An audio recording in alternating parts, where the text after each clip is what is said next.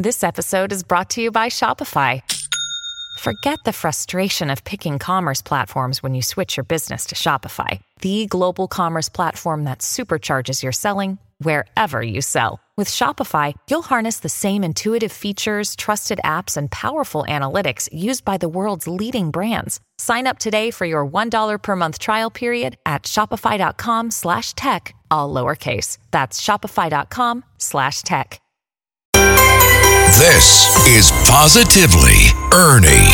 Now, here's Ernie Anastos. Hey, everybody, I'm following stories, making news, and information you need to know to help make life better. Okay, how often do you Zoom or FaceTime? Well, these days it's a very popular way to communicate.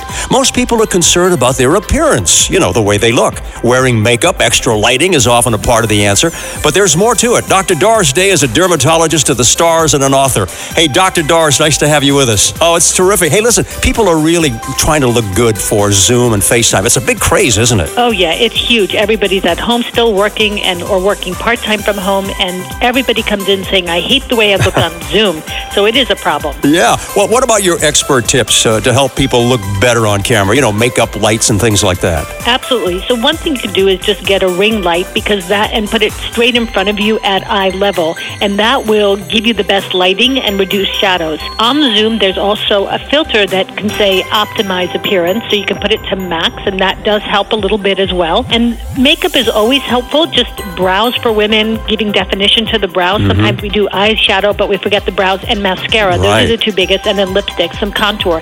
The last thing is once you have it all set up and you like it, then the next thing to do is hide self view.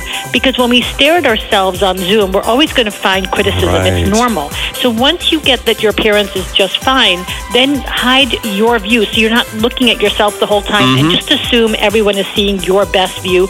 I love it. Thank you, Dr. Doris Day, and I hope you're all looking good on your next Zoom call or FaceTime. With positive news you can use, I'm Ernie Anastos on 77 WABC.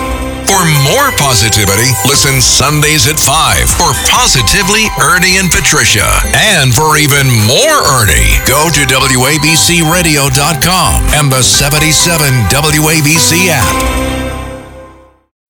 When you need mealtime inspiration, it's worth shopping Kroger, where you'll find over 30,000 mouthwatering choices that excite your inner foodie. And no matter what tasty choice you make, you'll enjoy our everyday low prices, plus extra ways to save, like digital coupons worth over $600 each week. You can also save up to $1 off per gallon at the pump with fuel points. More savings and more inspiring flavors make shopping Kroger worth it every time. Kroger, fresh for everyone. Fuel restrictions apply.